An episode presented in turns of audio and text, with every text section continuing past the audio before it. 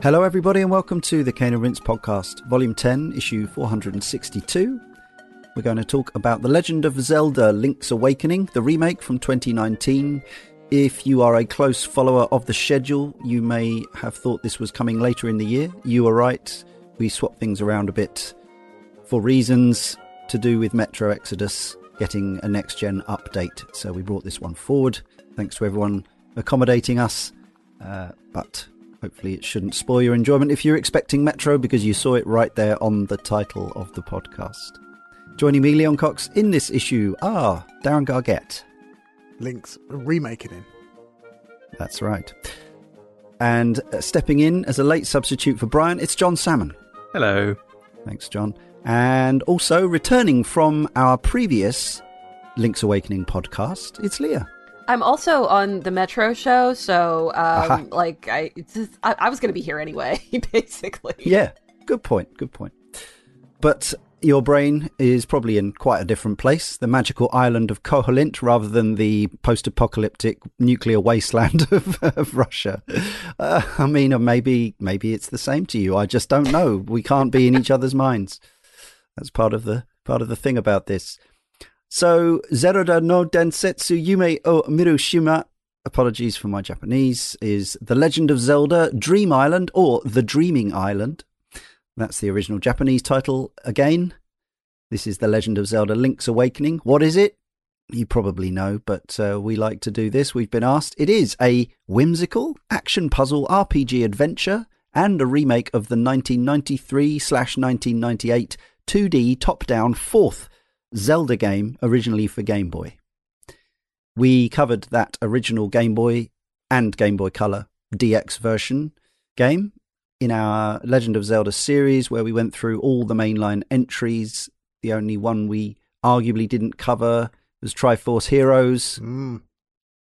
Darren's still furious. I've played through about that game twice, and we still haven't done a podcast on it yet. and Link's crossbow training only got a mention. But we did all the other numbered Zeldas, not that they're numbered, but you know, the main line of the series. And Link's Awakening landed in issue 212. We were only four games into the Odyssey at that point, so perhaps you know it might have landed a bit differently for us. Uh, that was when did we record that? I'm going to say 2016. I'm looking now. Sounds yes. about right. Five years ago. Good lordy lord. Uh, but still, we did. Uh, those of us who are on many of those shows, I think uh, a few of us, uh, Leah, myself, possibly Josh, did most of them. So we did a lot of back to back Zeldering, which is uh, you know it's a different way to experience it rather than the often long gaps between the games. So we've had a little time away from the world of Zelda before coming back but that's for context. Spoiler alert, we'll tell you about the story of this pretty old game. It's the same story as the original, nothing's changed whatsoever, I think it's fair to say. The developer was originally Nintendo EAD, but this time duties were handed over to Grezzo, who often operate as a second party developer for Nintendo. They also remade Majora's Mask and Ocarina of Time for the 3DS for example. Uh, I think they also worked on the 3DS port of Luigi's Mansion from the GameCube. Uh, they did co develop Triforce Heroes as well with Nintendo EPD. Mm. So they have a lot of Zelda in their past. I think they were formed by a former Square Enix person, uh, one of the Secret of Mana uh, people, mm. something like that. Uh, the game was announced with a trailer during uh, February 13th, 2019 Nintendo Direct. For a prospective Nintendo Switch exclusive release the same year, this was a surprise, since up until then the game had not appeared on any list of games in production for the Switch. That's according to IMDb. Who remembers this one popping up at that Nintendo Direct? Yeah, absolutely. It was a it was a massive surprise, you know, and for it only to be half a year until mm. release. Yeah, it was um you know they've, they've been remaking or porting or transferring a lot of Zelda games into the modern era. It seems to be like whenever they're kind of developing a new one, they kind of pepper in these kind of ports or or remakes to um keep us going, so to speak. Yeah, to see this probably wasn't like the massive surprise that maybe some people were for me, but it was the art style that caught me off guard rather than you know mm. Link's Link's Awakening being remade. It was like, oh, they're, they're doing something completely different here, which is uh, nice to see as we're here, we've got a good spread of opinions among the correspondents from the Cane and Rinse community. I don't know, honestly, about uh, about how we, we all feel about it. I know how I hmm. feel about it, although actually I'm still not certain how I feel hmm. about it, yep. thinking about it. But uh, hopefully I'll get closer by the end of the show. Uh, but I think one of the one of the things that is, I would say, anecdotally accurate is that the art style has proved divisive maybe maybe I could even use the word marmite uh, for uh, for there seem to be a lot of people who immediately fell in love with the look, and there are also others who really did not take to it whatsoever because it didn't look like I guess the Link's Awakening remake in their heads looked like. It uh, perhaps for them it didn't capture the original well, the Game Boy charms. This isn't exactly a new thing for a the internet and b Zelda fans because very true. Wind Waker uh, is yeah. a thing. Um, That's right. Yeah. yeah. Similar reaction in a way. Yeah. Yeah. At least in the beginning, I, I think maybe mm. opinions on that have have kind of smoothed over a bit in Very more recent years. Yeah. Uh, but yeah, I mean it. I, I don't I don't know how the the general opinion has has kind of shaken out with this with the mm. remake here, but um, yeah, it, it's it's. I, I think that what uh, struck me a little bit more just was that it is a remake and it's not just like the the Majora's Mask and the uh, um, yeah the uh, Ocarina of Time remakes for the 3DS were pretty much just straight ports. I mean, they had tweaks and they had some gameplay yes. changes, but it was mm-hmm. mostly the same game. It wasn't right. like a complete overhaul with just kind of the same skeleton. It was it was more or less yeah. the same. So um, this is a little bit more than that, I think. The game was released everywhere September 20th, 2019. The game reviewed pretty well. 87% and recommended by 97% of 128 critics. But I would say normally Zelda games can almost kind of expect the 90% plus kind of region. So perhaps that suggests it wasn't quite as overwhelmingly well received as other mainline Zelda games, but um, it was still recommended by 97% of critics. So the game sold as of June 2020 4.57 million copies. Plus digital, we don't know, of course. The original sold 6 million physical copies, plus we don't know how many virtual console downloads on the 3DS. User reviews, just a little lower, only a little lower than the critic reviews, with folks on Nintendo Life having it at an average of 8.5 out of 10 from 931, and Metacritic is on 8.4 out of 10 from well over a thousand punters. So, yes, positive. Darren, what's your history with Link's Remakening apart from not coming up with the cute fake mm. internet title? I'm actually a bit disappointed because I wasn't the first. Anyway, no. You, if you came up with it independently of everyone else, then that's still your that's still your thing. Yeah, it was first in my head, so it's me. I'm the best. Um, so I pre-ordered this as soon as I could via Smyths Toys, and uh, yeah, it was as simple as that.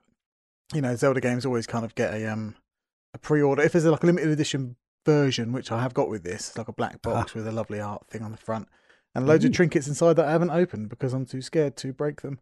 Um, yeah, so I went to Smyths Toys, paid for it, come home and played it. You know, I was quite excited to see a new Zelda game, even if it was a remake of one that I've only played through once, and that was kind of like mm. know, relatively recently in the, in the series, ser- you know, in the series arc of it all. You know, I played Link's Awakening, you know, after Ocarina and probably after Wind Waker and stuff like that. So, you know, relatively fresh in the mind compared to the whole series as a whole, but I was still eager to see what the uh, new art style was all about. And yeah, I played through it once.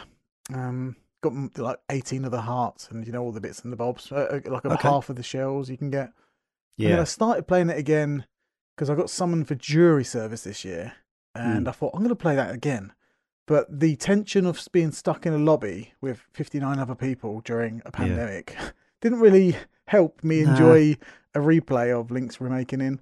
So I turned it off and I didn't go Not back conducive. No, hmm. no. Oh, never mind. Never mind. Leah, so you were on our original show about the Game Boy game. I was. What's your history with this one? Uh, so yeah, the original Game Boy game, I um, I think, well, I know that that would have been around the time that I actually became part of the crew in on a more permanent basis. I mean, yeah. I mean, I'm always in danger of getting fired, but not as much as like James. So, um, sure, yeah. Um, but uh, it was it was around then, and I I don't think that this was one of the ones that I picked up like at the last minute. I know I did for um, uh, oh, Minish Cap was was the one that I played in like mm. a week because uh, we we needed another person. Um, I don't think this was one of those, but I did play the the original just for the show. Like I had not played it before. Um, so that was my first time through that, and I really, really enjoyed it. Um, so this, I've actually gone back to my, uh, it's a, I, I, I updated my list of games that I uh, have completed. Uh, it used to just be a Word document on my computer, but I put it into a spreadsheet in a Google Doc. So I've got like 10 years worth of when I finished stuff on, on my Google Doc. I went back Very and good. checked. This would have been the first game that I completed after pandemic started. So uh, I finished it in March of uh, of 2020. Um, picked it up right around when it came out, probably um, because that's just a thing that I do. Um, but yeah, it was uh, it was a little ways after the game actually came out. Played it, uh, and then I played it again uh, a couple of weeks ago, and um, yeah, that's that's where I am with uh, with this game. Nice, John. You're a late sub, but uh, I understand. Well, that's partly because you are you consider yourself, you know, a, a, a big fan of the original. Yeah, um, I'm actually really pleased that I've managed to sneak my way on here. You know, sort of sympathies yeah. and condolences to Brian. You know, this is not the way that I would have preferred to do it if possible. Right. Yeah. Um, but yeah, so my original experience with Link's Awakening was a really, really formative one. It was kind of one of the early Game Boy games that I had on Actually, it was on the um, the Game Boy Color version. It was very soon after that came out, and I think I had like a combination of that on the Game Boy Color and um, Ocarina of Time. Kind of playing them through simultaneously was like my kind of weird combined first proper Zelda experience. So I've got a ridiculous amount of love for the original, and it was that thing where it hit me when I was like thirteen, I think. So kind of in a good headspace for for these games, as far as I'm concerned. So yeah, this this came out with the trailer, the reveal, whatever it was. I didn't have a Switch at the time, so I remember sort of being a bit disappointed that um, you know I wasn't immediately going to get to play this. But even though I didn't have a Switch, it didn't stop me from going and pre-ordering or ordering the um, like the collector's edition that comes with the really nice art book, and it's got a a lovely steel case that looks like a Game Boy running the original Game Boy cartridge on, still, on the yeah. screen. Still mad I couldn't get one of those. Didn't get that. Yeah, wow. well they they might have been European exclusives they or something. Mm. That's why I'm nice. mad. you probably had a similar ridiculous exclusive, no? I don't think so, unless I just missed it, which is possible. But uh, yeah, no, definitely not the. Game Boy one, which is the one I wanted. Yeah, it's it's pretty good. I've still got that little Game Boy steel case in like pride position amongst my kind of wall of toys and other crap. Um, so yeah, I, I, pre-ordered it and got it before I even owned a Switch. If I want to be really hyperbolic, I could make the argument that this is the game that um, it finally twisted my arm into uh, getting a Switch so that I could actually play it. Oh, and I right. think I, I got my Switch maybe a month or two after this came out. I mean, I also mm-hmm. partly got it because I was about to go on, on a 26 hour flight or something, and I figured I'd have something that wasn't quite as knackered as my old 3DS. But yeah, um, I think I played it pretty soon after I got it, but I had that really nice, like languid experience of going through it over the course of a couple of months, and it had a lot of the same kind of sticking points for me that I remember with the original. Even though I've probably played the original about no less than about seven or eight times wow. over the previous mm, 20 years now. But it's still got to that point where you get to the last dungeon or two, and mm. especially I think with the um, the tower dungeon, we have to knock Eagle's the pillars down. Yep. I got stuck on that again. Oh, cool. Okay. As I, as I have numerous other times. That's good to know. yeah. even knowing the game pretty well. It's yeah. like there was still a few little pro- weird sticking points. Proper puzzling, that is. Yeah. yeah. We'll come on to that. Mm. So I like that that got me at 33 as well as when I was 13. Yeah. Apparently and the solution is still the same, on. effectively. Yeah, pretty much. It looks slightly different, but. Um, yeah, I had like that sort of slow enjoyment of going through it, and I, looking at the save files today, it looks like I finished it at the um, the beginning of February last year. So it must, it must okay. have taken me a couple of slow months for it, and yeah, haven't haven't touched it since until sort of about six hours ago when you mentioned the slot opening, and I've rushed through the beginning of the game, had a little bit of nostalgia, sort of seeing all the villages again yeah. And I played the final dungeon from my old save to see the ending again because I like the ending in this game. Nice. for those who listened to our previous Link's Awakening show, well, you probably don't remember. It was possibly five years ago, but I only ended up actually finally completing Link's Awakening for that podcast, having played it in the mid 90s at first, but never finishing it. Came back to it for the show, finished it, and unsurprisingly haven't been back to it since because we played all the other Zelda games in a row after that and all the other games for the show. I bought this when it was uh, a few months old at some point.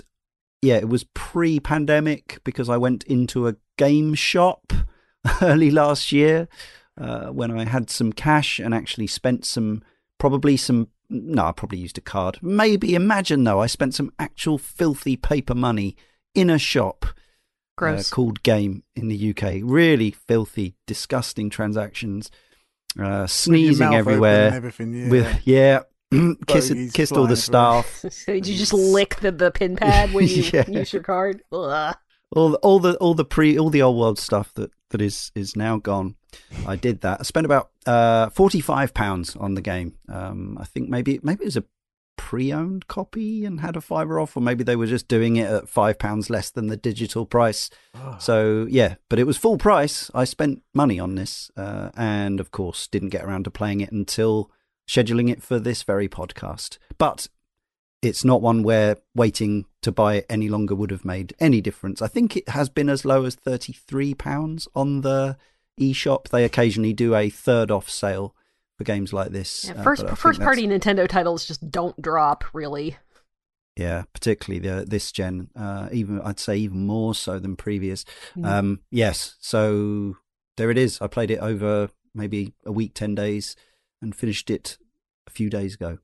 Nothing more to report than that. So yeah, we've got some opinions from the forum, as always, caneandrinse.com slash forum.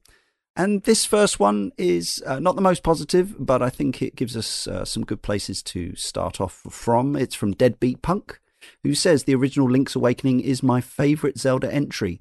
It took me months to finish it as I was without a guide and very young. I loved Koholint Island, never knowing what you were going to find after opening up a new area. The sights and sounds are burned into the meaty hard drive acting as my brain. I think I could probably navigate the island blindfolded by now.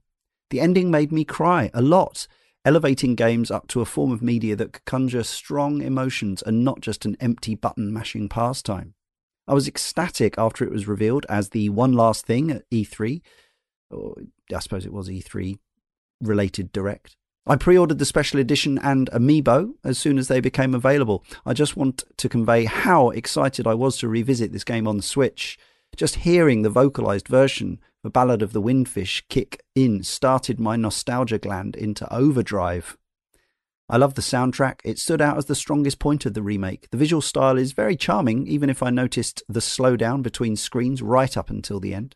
There just wasn't enough game to justify the price of entry. I wanted to love this remake, but it didn't measure up to the original. It must have been a real shock to the system for people who had come from Breath of the Wild as their first foray into the franchise. I enjoyed my return to this adventure, but found it hard to disagree with some of the sincere gripes some people had with the title. I would still recommend the Game Boy Color version to anyone who wants to revisit this classic, still on the 3DS eShop for those inclined. Sometimes, however, it's just better to let sleeping windfish lie. So the scenario, as we know, is taken over wholesale, lock, stock, and barrel from the Game Boy original. Link is shipwrecked. We see in a cutscene, although now the cutscene is rather than, uh, which was very impressive for the time. I'm sure we talked about it on the original show. Just a, a few little pixel vignettes on the Game Boy. I remember my friend at the time showing me excitedly how atmospheric and sort of dramatic this opening was. Now we have some actual 2D cell animation, which I think is rather nice. Uh, John, I assume if you like the ending, that's part of the reason why was this new animation that was done to wrap the game in. Yeah, yeah, it looks absolutely beautiful. It's very anime looking. The um, the kind of the shape of Link's face and his eyes and his nose are it's straight out of a an anime mm. or like a visual novel or something. So yeah, I, I, thought that it was it was really impressive first starting it, and it's got lots of um, lots of kind of little additions over the original. I think it starts off with kind of bubbles. It's like a camera's underwater and That's it right. slowly floats up to the surface. Whereas the original one, I always remember turning the Game Boy on and it was really jarring. It just immediately yeah. was like lightning crash, really mm-hmm. kind of um, uh, almost like distorted um, uh, musical notes and things. So mm. it, yeah, uh, I think it's it's very very lovely the uh, the way that they've redrawn this. Uh, although the windfish kind of looks a little bit more goofy than I think my my sort of memory of the original right. versions. Those opening and ending hand drawn animated cutscenes were directed and storyboarded by Junichi Yamamoto, uh, where Oswald Kato handed, uh, handled the concept art backgrounds and colour design.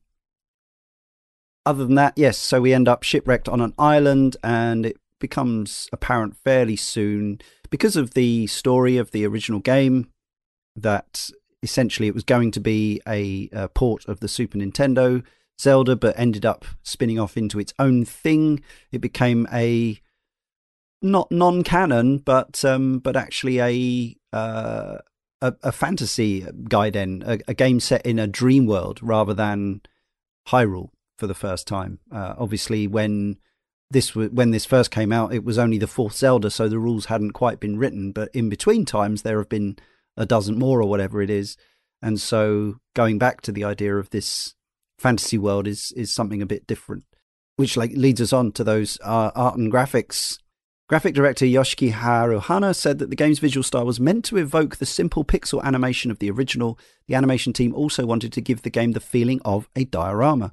According to Haruhana, the biggest challenge was finding a visual balance between these two ideas. That's again from the IMDb. Do you feel, folks, that this was a success in actually marrying the original Game Boy graphics, which were perhaps by necessity cutesy, and also following on again from the Super Nintendo game, A Link to the Past, where he had pink hair. Didn't have pink hair in this one.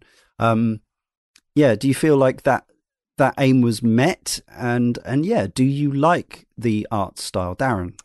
Uh, i really want to like it more than i i do. Like in my head i'm like yeah i'm i'm really down for this kind of toy like you know um diorama shoebox kind of thing as john said. Uh you know life and you, i put it on and there's just something i've been really thinking about this over the last week and i still don't know where i lie with it. I even like put link between worlds on to compare and contrast and like why don't i gravitate towards this art style compared to, you know, even Triforce Heroes and the other Zelda games of this ilk. And I think it just, the game just feels kind of a bit sparse in between areas. And I don't know if that's because the camera's been tilted to a certain degree where it's not in the other Zelda games. So you can see more of the area, but they haven't really filled the areas with nice, nice, you know, uh, enough detailed art and graphics. I, I'm really struggling, and I have done ever since I finished this game, to understand why the game hasn't completely, you know, sunk into me as like, oh, Zelda game, yeah, I love it, it's so great. Like Breath of the Wild, brilliant. It sells, the world sells itself because it's just so lavish with detail and life and vibrancy. And you know, there's there's a few bits where you're like, oh, that's a bit, you know, a bit wonky. Like there's a bit in Gora Mountain where I could clip through and see a thing behind. I'm like, okay, that's fine. But in this one, there's just there's just a missing lack of polish, which is ironic because I think everything shines like it has been polished to its nth degree. I think this is there's a, there's a lack of Nintendo charm and polish to the world that I can't quite put my thumb on and go. That's why I don't hundred percent hmm. enjoy this art style as much as I thought I would upon first seeing it. Yeah, and I think it's just sparse or barren or un not unfinished, but it doesn't have the the finesse of what I expect from a Zelda game. And I'm saying it now, and I still don't know how I feel about it because I think it looks nice but when you see it in motion, it doesn't doesn't feel yeah. like a proper Zelda game. And I hate to say that because I sound like a oh, it's not my Zelda game because it looks brilliant. Who doesn't want to play with that Link, with that Chain Chomp and that Cuckoo? You know what I mean? Mm. But when it all starts moving and it all just feels a little. Bit Yeah, I'm trying to keep the the technical conversation separate, but of course that you can't necessarily really because the motion of a video game. I'm trying to think. Right, let's talk about the art style as a static image. Let's talk about the the way it looks as a you know in terms of yeah the literal the design, the colors, the way things are drawn and animated. But yeah, of course, the technical conversation which we are going to have because this game does have uh, well documented technical issues, yeah. it does come into it. I think it, it leaves you with a uh, maybe a, a, different impression to the one you would expect from other Nintendo titles. Yeah, I'm, I'm, not even too sure. Like the frame rate stuff, I am putting to one side, but like just okay. just, just as like when you see the characters in motion on screen, there's mm. just a hmm. certain lack of Zelda-ness mm. to it all, and I, I can't put it any better than that. But it doesn't feel like and again, it might be okay. because the camera has been tilted to a more like 45 degree angle as opposed to a 70. like Link to the Past, you're looking pretty much straight down on it, and Link Between Worlds is the same. And this one's more tilted, so you can see more of the mm-hmm. the area around and beyond Link, and it just feels a bit right. odd to me. And and it's got this uh, s- super strong depth of field effect, yeah, where everything in the foreground is is very out of focus and and the background. Um, which I, I think is it's really effective mm. at making it look like a diorama, but it is also quite it, it's quite sort of overwhelming. Mm. Um, I know John Linneman, our friend Digital Foundries, John Linneman is a big fan of the way the game looks, but he said that he would have appreciated the option to actually reduce or remove that depth of field to see how it looked without it. It does remind me of like when you turn the photo mode on a game and you turn it on and there's a mm. slider you can visually see yes. it moving backwards and forwards. In this game, it doesn't seem as seamless as what maybe they were intending. You can clearly see where it cuts off and it blurs. It doesn't bother me. You know, it's a bit harder to see the game on handheld mode because of the nature of the um the screen. Well, on TV, it's not too bad. But there's just mm. there's just something about being in this village at the start of the game versus a, you know Kakariko Village in Link to the Past or or Link Between Worlds or another Zelda game of this style we I don't really feel like I'm in a town. I feel like I'm in a wide open space with barely anything going on in it. And I think the Game Boy version, you know, to compare and contrast, does a better job of making it feel tighter and a bit more compact yeah. because it's on a smaller screen, maybe. Yeah. Um, so this is now widescreen. The original was obviously on a on a little square playing area, pretty much. I think it was. We talked. We did a Game Boy podcast. I can't remember the exact pixel resolution of the original Game Boy screen, but it's pretty much square, as I recall. Hmm. Um, and of course, yeah. So as well as that, um, as well as they they changed it from flick screen scrolling to surrounding the you know scrolling around the player kind of thing so you can always see more of the screen than you ever could on the game boy which makes it feel less claustrophobic, mm. I think, but also at the same time, exactly as you say, Darren, maybe a bit barren in places because the original was designed around everywhere being individual self-contained squares. Mm. Yeah, yeah so you ha- you might have like a house that was right in the corner of a screen always, yeah. so it, it, was like a defining landmark. But then now that you're moving about, you kind mm. of you mm. can get that house further into the center, so you yeah. see all of the empty ground that's around the outside of it, which looks odd. Yeah, I think I'm slowly working it out, and uh, yeah, thank you for your time. no, it's um, it's you know, it's almost like if you put the old school 2D Dizzy games into like an open world structure, you'd be like, wow, there's a lot of space right. between here and there. Do you know what I mean? It's it's very similar because, like we said, the nature of the old school screen movement. Yeah, it's um, I'm still confused whether I like it or not because I look at it and I think oh, I would love to play a little toy set with this with my child. Do you know what I mean? It'd be great. And then I, I you know, I put the game on and I'm just a bit like it's a bit. I, I, I, I don't know. I just feel like I've, I'm rambling and I'm repeating myself. But yeah, it's not the kind of the be all and end all of like um, a revolution of Zelda graphics as much as I want it. I want it to be. Like I want this to be a it's, new strand uh, of a Zelda series because yeah. I'd love to play like another one in this mm. style. But the first time they've done it, it's not really sold me on it as much as say Wind Waker or Breath of the Wild did. Well, at least you got a mention for Dizzy in there. Maybe that could be a new Cane and Rinse drinking game. Very rare mention for Dizzy. I suppose what I wanted to say, uh, John, is would you and Leah would you consider this um, like to me, it feels like obviously we had that Wind Waker redesign, which was controversial at the time, but generally fondly regarded now.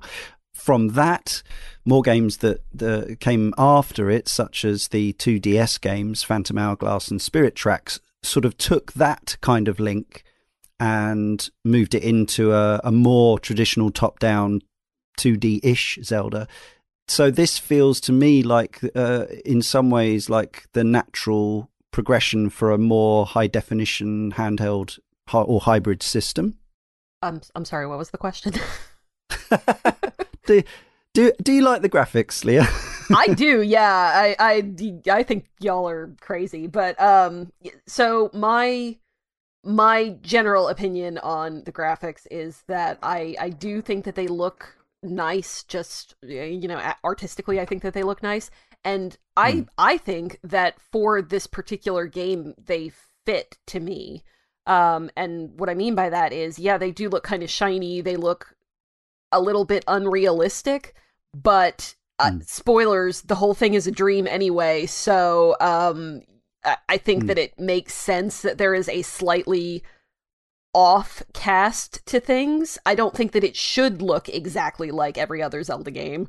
Um, I I didn't really have a problem with it feeling empty. Uh, I thought that things were pretty well placed personally. Um, there there are it.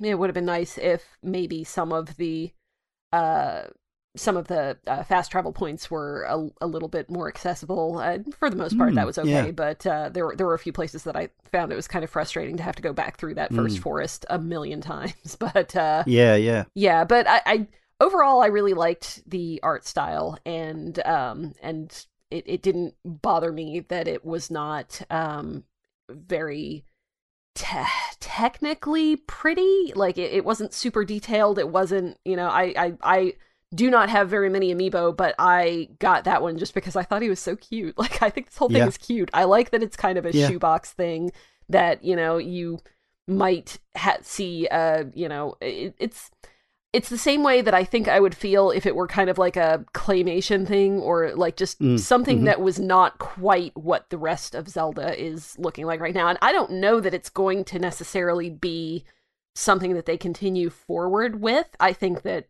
Breath mm. of the Wild got so much more hype and so much more praise that they're probably just going to stick with that for as long as it's still making the money. But uh uh, yeah, I and and I, and I don't necessarily, like I said, I don't necessarily think that they should be carrying forward with, with this because I, I think that having a little bit of of um uh art that stands out in in that way for for being different is hmm. better mm. than in my opinion is better uh as an artistic expression for something yeah. that is that occupies that space in kind of the Zelda not timeline. That's a very specific thing, but this the Zelda yeah, uh, yeah. oeuvre.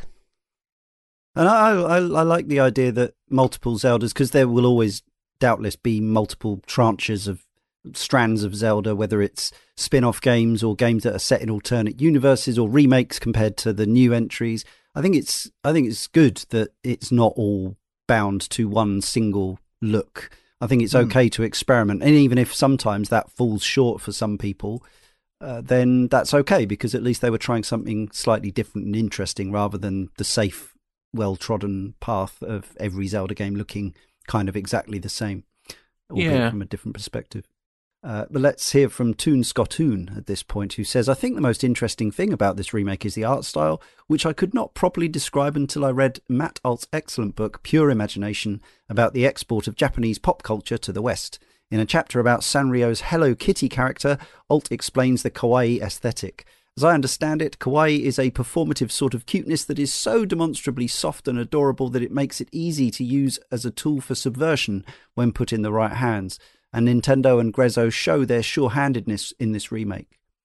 In, wor- in a world where Bluepoint's reimagining games like Shadow of the Colossus and Demon's Souls as photorealistically as possible, and with a piece of hardware that can certainly do more realistic human forms than the Game Boy could, this aesthetic choice services the story about building a dream world to avoid trauma and then pumping yourself up enough to wake and, as it were, face the music. Of course, I'd be remiss if I didn't highlight the development team's failure to bevel out some of the game's friction points, like the unnecessary power up descriptions. And although I happen to like most of the puzzles, the final maze, the pillar toppling dungeon, and the trading sequence always feel a little obtuse. Still, despite these flaws, I'm happy to have any top down entry in my favourite franchise looking cute on my favourite system, reminding me what once was and what could be on the way in years to come.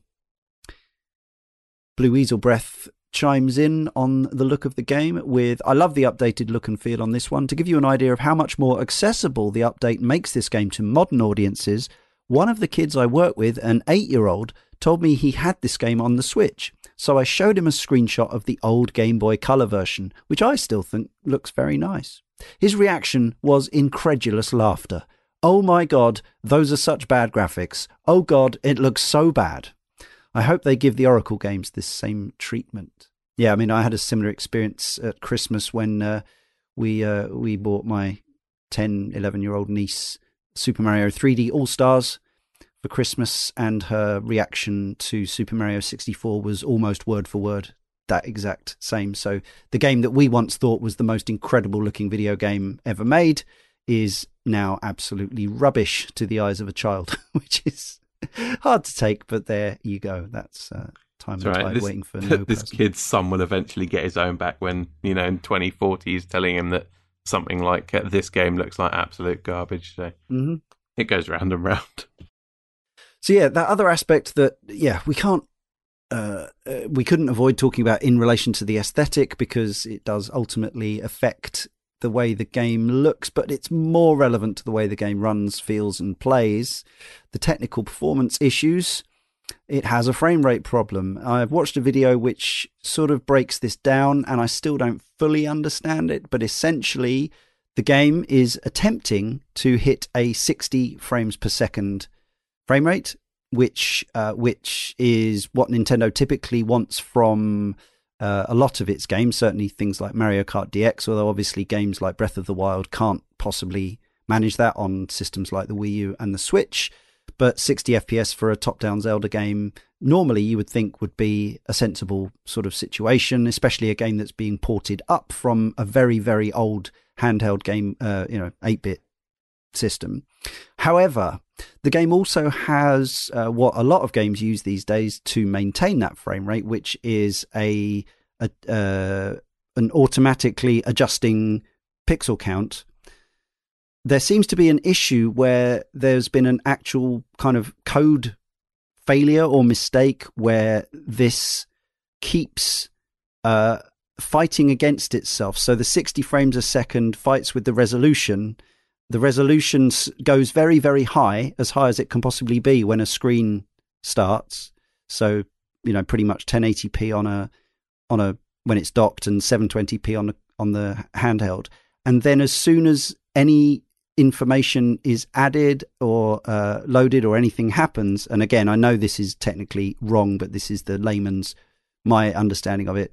The uh, the frame rate compensates for the high resolution by dropping to 30 frames a second rather than what you'd ideally hope, which was that the pixel count would drop to keep the frame rate up to the 60.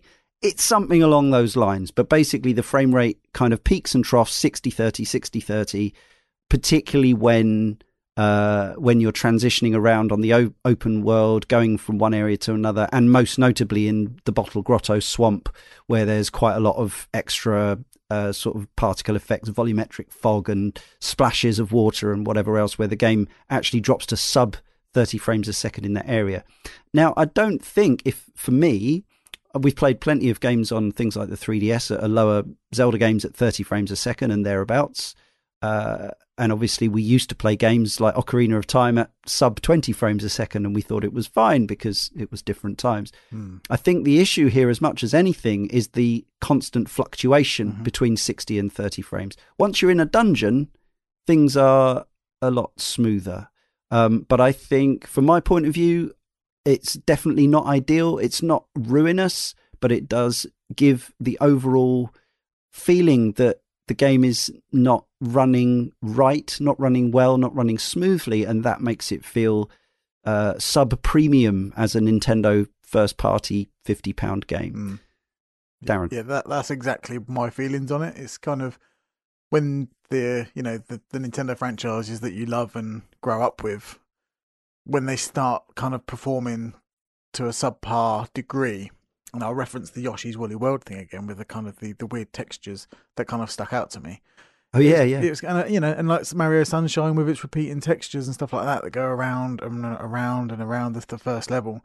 It just feels a little bit kind of like, come on, Nintendo, you're better than this. And it's like this kind of perception of Nintendo's first party franchises is why they're so you know high regard. You know, they're really well regarded, like in in people's. Mm brains because the the level of polish goes beyond you know previously like I'd say like Sony have stepped up and kind of like made a more Nintendo like polish to their first party stuff with like God of War and Last of Us stuff and you know recently I do believe like Sony's quality has reached for me personally a bar that I normally associate with Nintendo and like right, Valve yeah. and like Blizzard back in the day and stuff like that. Yeah, there's there's a certain threshold of quality that I associate with Mario and Zelda. And when it doesn't hit that, you're just like, oh, come on, man. Like, this is what we expect. And then I guess that's why like some some fan fans are entitled and start moaning a lot online. I don't mm. really know. I'm sure I said mm. this before on previous podcasts where Nintendo don't really hit their kind of stride.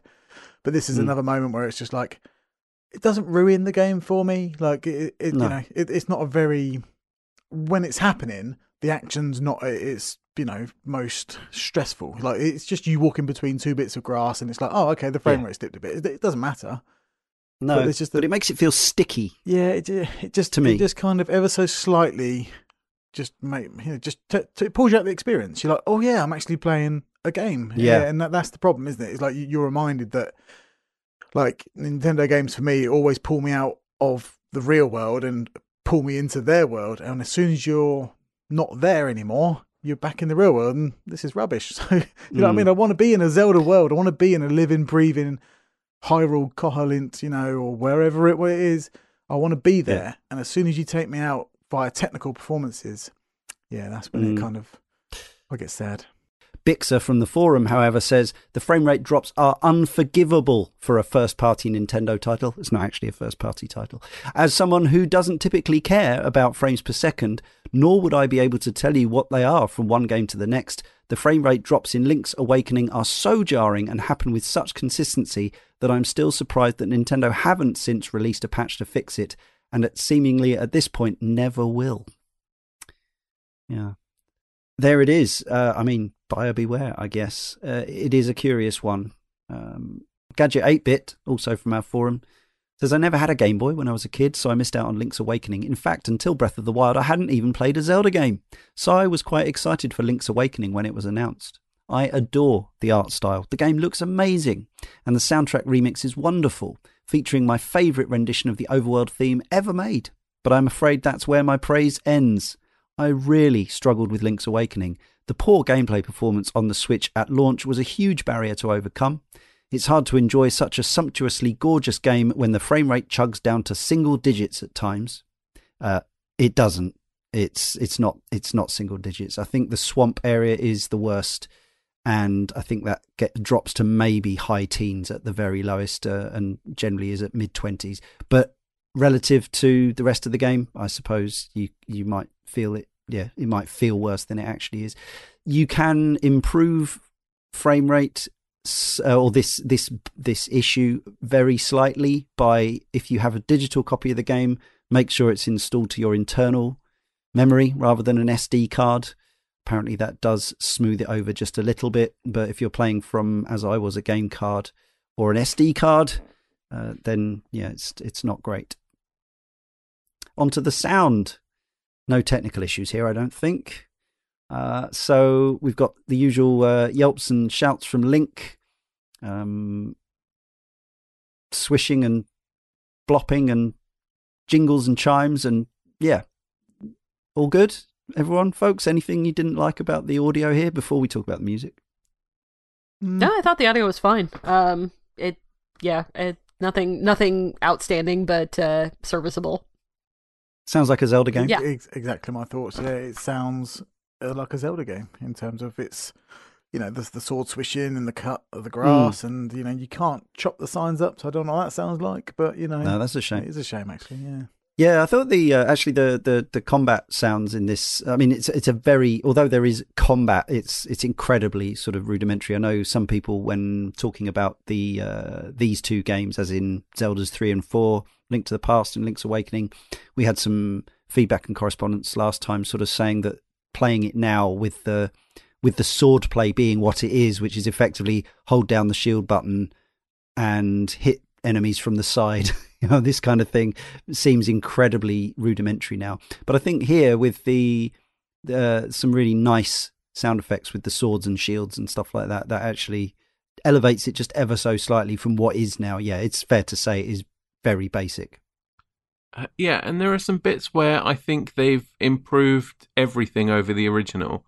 Um, so there are little sound design things that come through that you never would have really had before. So there's lots of um, moblins in the forest that I was playing around with earlier, where mm. um, if they've got a sword and a shield, your idea is to kind of bait them into hitting your shield, and then they sort of stagger back yeah. and you know give you a parry opportunity on them. And I'm pretty sure you know in the original game the the strat was just to kind of push towards them and just strike as quickly as you could, and you would eventually score a hit on their hitbox.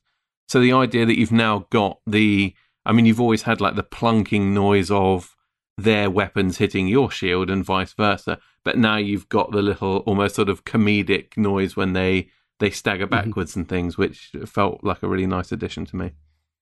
Yeah, and we got the little obviously the the the enemies make like pig noises and stuff, which has been around for a while, which they couldn't do back on the old the old Game Boy. Well, let's talk more about the music. There's probably more to say here. Uh, again, we've got uh, all the tunes pretty much from the original and possibly a few more remixed into uh, a style that is sort of folksy and a bit more organic sounding, orchestral in places, and uh, also the thing that I liked about this was that, which I don't think there was so much of in the the Link Between Worlds remake or remake sequel to Link to the Past, was occasionally uh, he mixes, he folds in some actual eight bit noises into the music as well, which I which I think is a nice touch to as a throwback to to the hmm. original mm. game.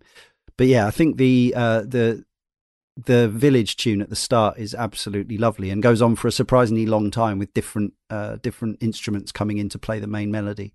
Uh, and yeah, there's some. I think there's some really nice uh, rearrangements of of, of themes, uh, some familiar dungeon tunes and stuff like that uh, yeah, like like the soundtrack to this a lot. Yeah, this is absolutely, I think, my favorite thing about the entire uh, game, both the uh, the original and here. Mm. Um, this is something that really drew me to the first game, and it was such a kind of a strong influence when you know you'd do things like in 1998, you couldn't really just go and Google a piece of music, so I'd make um, my end game save file would always be right before you uh, you play the entire Ballad of the Windfish with all of the instruments and ah, stuff, so that yeah, I could I could reload that and hear that over and over. And I was really like pleasantly surprised to find when I loaded the game up earlier that past me from you know 15 months ago or whatever had done the same thing and had copied a save file one one after Brilliant. getting into the egg and one just before it so i could go back and listen to that piece of music whenever i wanted to um, but yeah i because i'm so familiar with all of the themes from the original one of the mm. real joys that I got here was exploring the different areas and seeing how the the music had been tweaked and remixed and yeah. I loved the the ocarina pieces in the original but obviously it's very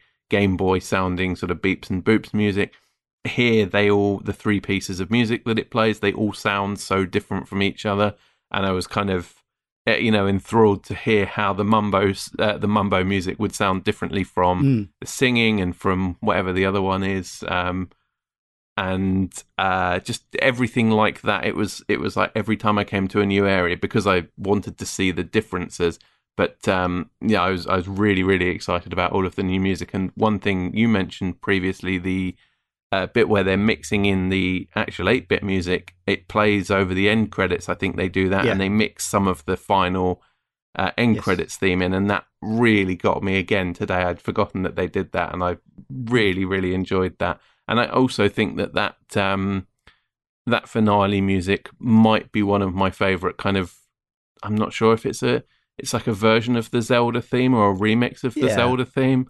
Uh, the it traditional takes motifs one. from it. Yeah, I think it's an original piece. Yeah. yeah, that that is absolutely one of my favorite bits of any Zelda music mm. ever, which is saying a lot mm. from a franchise that's yeah. you know highly thought of for its music. Very musical. Mm. Yeah, Leah, do you like music here? Yeah, I I um I, I don't have a ton to add. Uh, I think Jon already did a pretty good job there, but uh, but I did like it and I thought it fit very well uh, as an update to uh, the the original soundtrack. Marliu from the forum says, I think the soundtrack is gorgeous, lovely rich strings and woodwind tooting away. But that's about it for the positives. And here's where we'll segue into gameplay chat. Marliu continues, despite being an enormous fan of Zelda, I've never finished one of the 2D entries. I love the idea of a pocket sized Zelda, but in practice I tend to drop off them quite quickly. On reflection, it's the grand adventure of the 3D games which provides my enduring memories of the series. In the top down titles, the combat feels simplistic and the puzzles veer between unsatisfying and obtuse, but most of all, I find that these games lack the sweeping sense of scale which captures my imagination. I really wish I could appreciate this concise puzzle box design because there's something economically beautiful about the concept, but it just doesn't excite me. Link's Awakening didn't change that opinion, unfortunately. Chunky plasticine diorama looks beautiful in screenshots, but the lurching frame rate and tilt shift focus make me feel genuinely nauseated. It's slightly less of an issue in handheld, but on the big screen, I honestly can't play it. I managed a few hours, got halfway through the item trading section, and then uninstalled it. Without the performance issues, I probably would have slogged away and enjoyed some elements of the game, but my only enduring regret is that I gave Nintendo 50 quid for it. Mm. So there's somebody who, yeah, actually found the whole the tilt shift, the the perspective, the the field of vision stuff combined with the gameplay uh, or technical mm. frame rate issues actually made the game almost unplayable. So that's quite bad. Oh, it's quite. I never read these feedbacks before I start a show because I feel no, like no, it, no. Would, it would change my opinion, so to speak, naturally or sure. you know, inadvertently. But I do feel kind of like yeah, people people think like me because I'm reading that and I'm thinking, oh, I'm so glad that I I you know put my neck on the line, so to speak, and then other people have the same opinion. so I you know all these feedbacks are uh, yeah hugely appreciated. I think um, you're more yeah. in the. I, I mean, I, I, from what I have heard, uh, and this is completely um completely anecdotal, but um from what I have heard, it seems that people lean more toward like I think I'm maybe more of the odd one out here. um. Uh, just, hmm. When yeah. you say lean, do you mean Link to the Past lean or Link's Remakening lean? Because there's two different leans there. The angle. The, oh no, the the remake the remaking, yes, with the uh, with the 45 with the tilt shift. Oh, you know, horrible they, lean. They, they lean forward uh, to bring things into a different to bring things into that, a um, different perspective. Marlu said that he doesn't like 2D uh, Zelda entries. I know people mm-hmm. who think that Zelda games should only be in 2D and that the 3D yeah, games down. Link, are just garbage. Yeah. It's also funny that this is a I mean this is a 2D Zelda game. Like it you know it it's yeah, technically yeah. it's 3D, I guess, but but uh, you know Oh. But um but yeah, even even so it is it's 2D. Just that it's that All style, of the puzzles is yeah, I mean the puzzles are lock, stock, and back mm. or barrel uh, over from the 1st mm. game. It's absolutely the gameplay is is still 2D. I just hadn't I thought of it that could... way until uh, until that piece of correspondence. Yeah, you you could make an argument that uh, the combat is now because of the the viewing point is slight. I mean, it's you know. The, I remember having this conversation with somebody in a shop once who was sort of saying, "Well, actually, all games are 2D because even if they're 3D, you're still playing them on a 2D screen." And I agree that actually, you know, if if you want to be reductive about it, you're actually you're actually right. So the combat here, you could say, is 2D or 3D or 2.5D or which isn't even a thing but actually, yeah, the, the every fundament of the gameplay is based around uh, a top-down 8-bit game from mm. 1993. One thing uh, that uh, John Linneman commented on his otherwise uh, very praiseful video of uh, of the game overall uh, was the fact that he wasn't sure that the game should have retained its very rigid eight way movement. So, despite the fact that you can't use the D pad to control Link at all, uh, the you have to use the analog stick, but despite that, the character has absolutely no analog mm. control. Whereas even on um, the DS games, the two DS games I mentioned earlier, Link was more analog his, in his existence, in in his uh, interface with the environment. And again, here, because this game does so slavishly still exist within the confines of, if you want to think of it that way, or the limitations of the 8 bit original, Link is still a an eight way cardinal directions and and the ones in between only kind of character. There's no there's no turning there's no turning circle. There's no you know you can't curve Link around to, to run back where he came from mm. or anything like that. Is that something that you actually felt restricted by, or or did it just naturally fit in with the fact that this was a remake of of the original? Yeah, I mean personally, I it. I, it felt like the game was designed for that. Um, so yeah, mm. it didn't really bother me. Uh, it bothered me a bit. it feels really annoying to Jesus not use. Diz, come on. like the ability to not use the D-pad is kind of frustrating, you know, because it's a it's an eight-way movement game, but I've got this D-pad down here that could technically do it a better job. And so when you're pressing into the space of the analog stick, you know, at the two o'clock and the the five o'clock, and he's not pointing that mm-hmm. way, uh, yeah, I was just a bit like, I wish I could kind of move in a more free in direction. And I get it; it needs to hold true to the original, and there is always that kind of legacy. And I don't think it held the game back. It's just personally, especially after like playing like uh, today, I compared and contrasted Link Between Worlds with this, and Link in Link Between Worlds, even that as a sequel to Link to the Past, which was an eight-way game, I guess. If memories, yeah, yeah, yeah, yeah, he's, yeah. He's yeah. he's fully 360 maneuverable there, so I don't really see, you know, uh, it's not a remake as such, mm. but hmm. Link Between Worlds is a direct sequel to Link to the Past, and so if maybe yes. there's kind of a bit of kind of um, miscommunication there, you know, on what they want Link to do with these top-down games, and um, every every now and then, it's one of those moments where it just pulled me out of the experience again because I'm pressing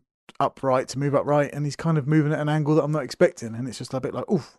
If I could play on the D-pad, I'd have a bit of a a more, you know, a better understanding of how mm. I'm controlling Link, if you know what I'm trying to say. And I'm wondering if maybe we were talking earlier about the sort of how maybe even though we like, even if we like a chibi toy looking Link, uh, that he's less expressive facially than say Wind Waker Link, but he's also less physically expressive than any Link since the original of this game in a way because he has so little animation.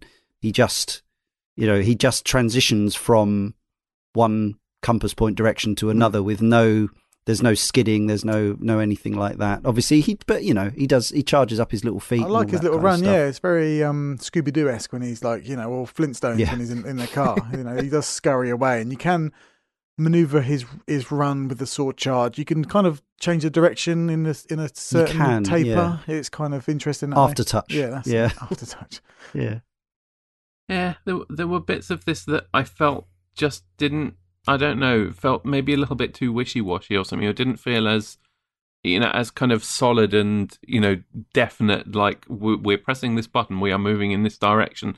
As you get with a uh, with the sort of the Game Boy style, and I think it's something that came up on the um, the Pokemon mm. podcast, uh, describing mm. the difference between how the original like Generation 2 game felt playing it on a Game Boy, where you're essentially like on a chessboard and pressing down will make you move down one square. But then they remade right, yeah. that game 10 years later on the DS and everything's mm smooth. And it's, it's, it's a little bit like the, um, the correspondence between this and the original Link's Awakening. Just you've got the same spaces, but the movement kind of works in a different way. And I wasn't entirely sure that it felt natural enough for me. And what you're talking about you know, you push the analog stick sort of upright and he doesn't move towards like two o'clock.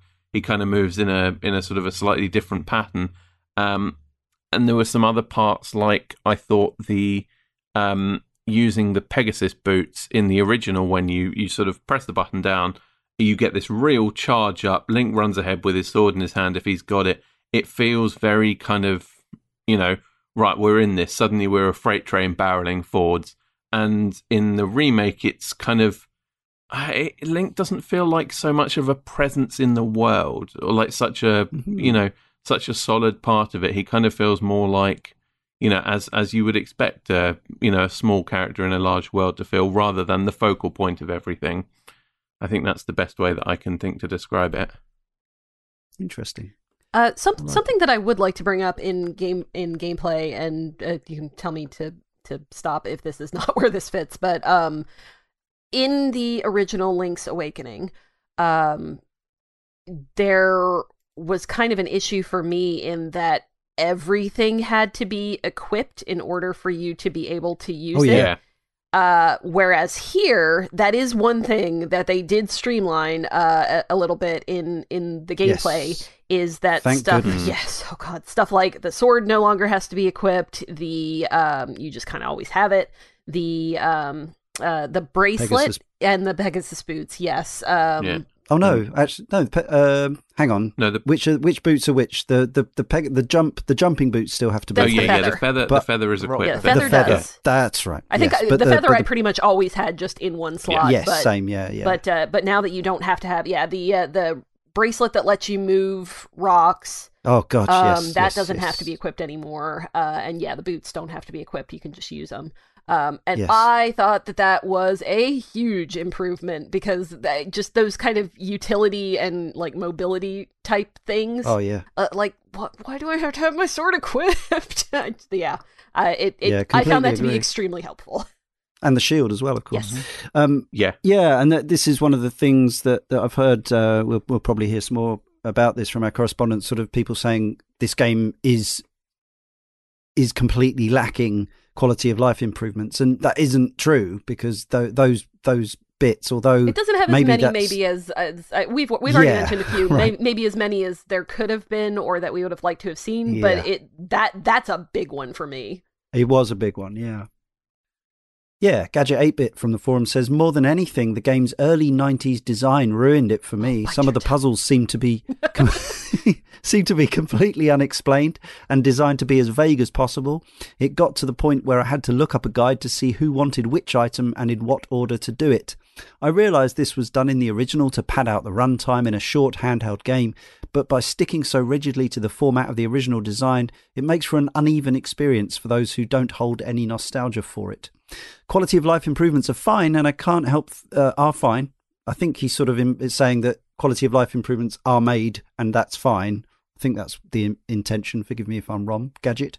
But I can't help but think it wouldn't have been too odious of a task for Nintendo to add a few helpful features to Link's Awakening for people who are new to the game. So I suppose here this makes me think you've still got the telephone. Yeah. So old man Ulrira, is that his name? Something like that. Uh, he is still there. He's like a hint line in game. And the fact that he was ever there suggests that they knew that a lot of the puzzle solutions and ways forward, even in this game, were quite oblique. And it's very sweet the way that if you try to talk to him in person, he's too shy. Hmm. I still like that. Um, what I thought they might have done with this, given that we're coming off the back of, I, I guess, from 2006 to the end of the Wii generation at least, N- Nintendo were sort of jumping through hoops to make games like more accessible and easier. And with this one, they've just gone pretty much like, yeah, no, here's the original game with some minor changes to the buttons as as we were just talking about. But you still have to solve the game completely by yourself other than this in-game chat line which is not always very helpful. So my assumption was that they would have done more with this. Uh, maybe like you could phone him up if you phoned him up again without having made progress, he told you a bit more specifically what to do next or something like that? Because I'm not going to lie, I went to YouTube a couple of times to remind myself of the way forward, where, where I had to go next. Uh, because the game, after you complete a dungeon, the game gives you a, a pretty general area of where you need to go next. But beyond that, it doesn't tell you how to get the owl there. shows up and says something cryptic. Yeah. yeah, yeah, yeah. And it's kind of telling because I've also recently, I think, since I played this, uh, I've played the Grezzo um, Ocarina of Time remake, and they have yeah. got a huge amount of hints in that built into the um, the little Mask of Time statues. Mm, you can go and talk oh, yes. to those statues, and it will give you a list of like what things do you want hints on, like getting to the temple, opening this, doing this, and it will give hmm. you full on little cutscenes of Link right. doing what you're supposed to be doing. So, I mean, that's like the complete opposite of this in some ways. I mean, that game yeah. is how old's that now? Nine years or something, ten years since that came out. Um, yep. So I'm surprised that they haven't kept some of what they put, decided to put in there. I don't know if you know somebody somebody thought, oh, Link's Awakening's an easier game than Ocarina of Time. It's not quite as obtuse, but I'm I'm not mm. entirely sure that I agree with that. If that was the case, no, um, I'm just not, I'm not no. sure personally because I I I have zero problems with like going to walkthroughs or guides or whatever. Um, I I will do that from the start if I if I feel like it. But um, I didn't yeah, I didn't yeah. really find this game to be that difficult that way. Um, now there are definitely some exceptions, such as um the later dungeons were maddening at points but um for for the most part i thought that that it was pretty that it flowed pretty well and that that stuff was signposted but uh, I say that having played the original game, so I'm not mm. sure how much of what I knew or thought that I could figure out was really just me carrying over stuff from having played the original game mm-hmm. relatively recently, all things considered. I mean, not super recently, but you know. Mm. I, I, was constantly on the phone to that old man. It was just like, right, come on then, tell, what, what do I need to do? he's like, "Oh, go over there and dig near a grass," and you're like, "That's not a clue. That's just how I what, dig up." Do you know what I mean? Like, honestly, the amount of times I rang him up, I swear he like he, he stopped answering at some point. It's like, "No, just go away, mate. Come on." You... If you'd never played this game, you wouldn't even know mm. to go to the shop and buy the shovel or buy the the bow and arrow. It doesn't even tell you, does it? No, you know, no, I guess after a while, like Zelda games are just kind of that's part of the flow of a Zelda game. But yeah, if you've never played a, a Zelda game before, then yeah, you, you'd just be scratching your head. But yeah, it's um, I found the game to be very obtuse in its well design, and that's because I'm comparing it to other Zelda games. This one does conf- it does feel completely kind of unique in its structure, and um, yeah, it, it I I didn't gel with it. Unfortunately, I'd rather have this than have Fi talking to you every thirty seconds. Well, uh, there is that. Yeah, that's, that's be interesting to see what yes. they do with with Skyward Sword on the Switch, how much of that they'll change uh, for better or, or for worse. I think there's a bit of a tightrope that you've got to walk when you're remaking a game that's, uh, you know, 25 plus years old, where you could go overboard with things like the hint system and adding lots of things that make the game easier. And you know that there's a large proportion of the people who buy this on day one are going to be people who have played the original and maybe people like me who've played it dozens of times and can just walk through this, you know, practically in their sleep because they they know all the solutions to all the puzzles. And some of those people will be upset if you add in too many hint systems and too many quality of life things that make it feel like the game is easy because they want the the challenge that they remember. But then the flip side is you don't do anything to it or you do very little to it and you've suddenly got lots of people who are no longer have Lost the patience to do it.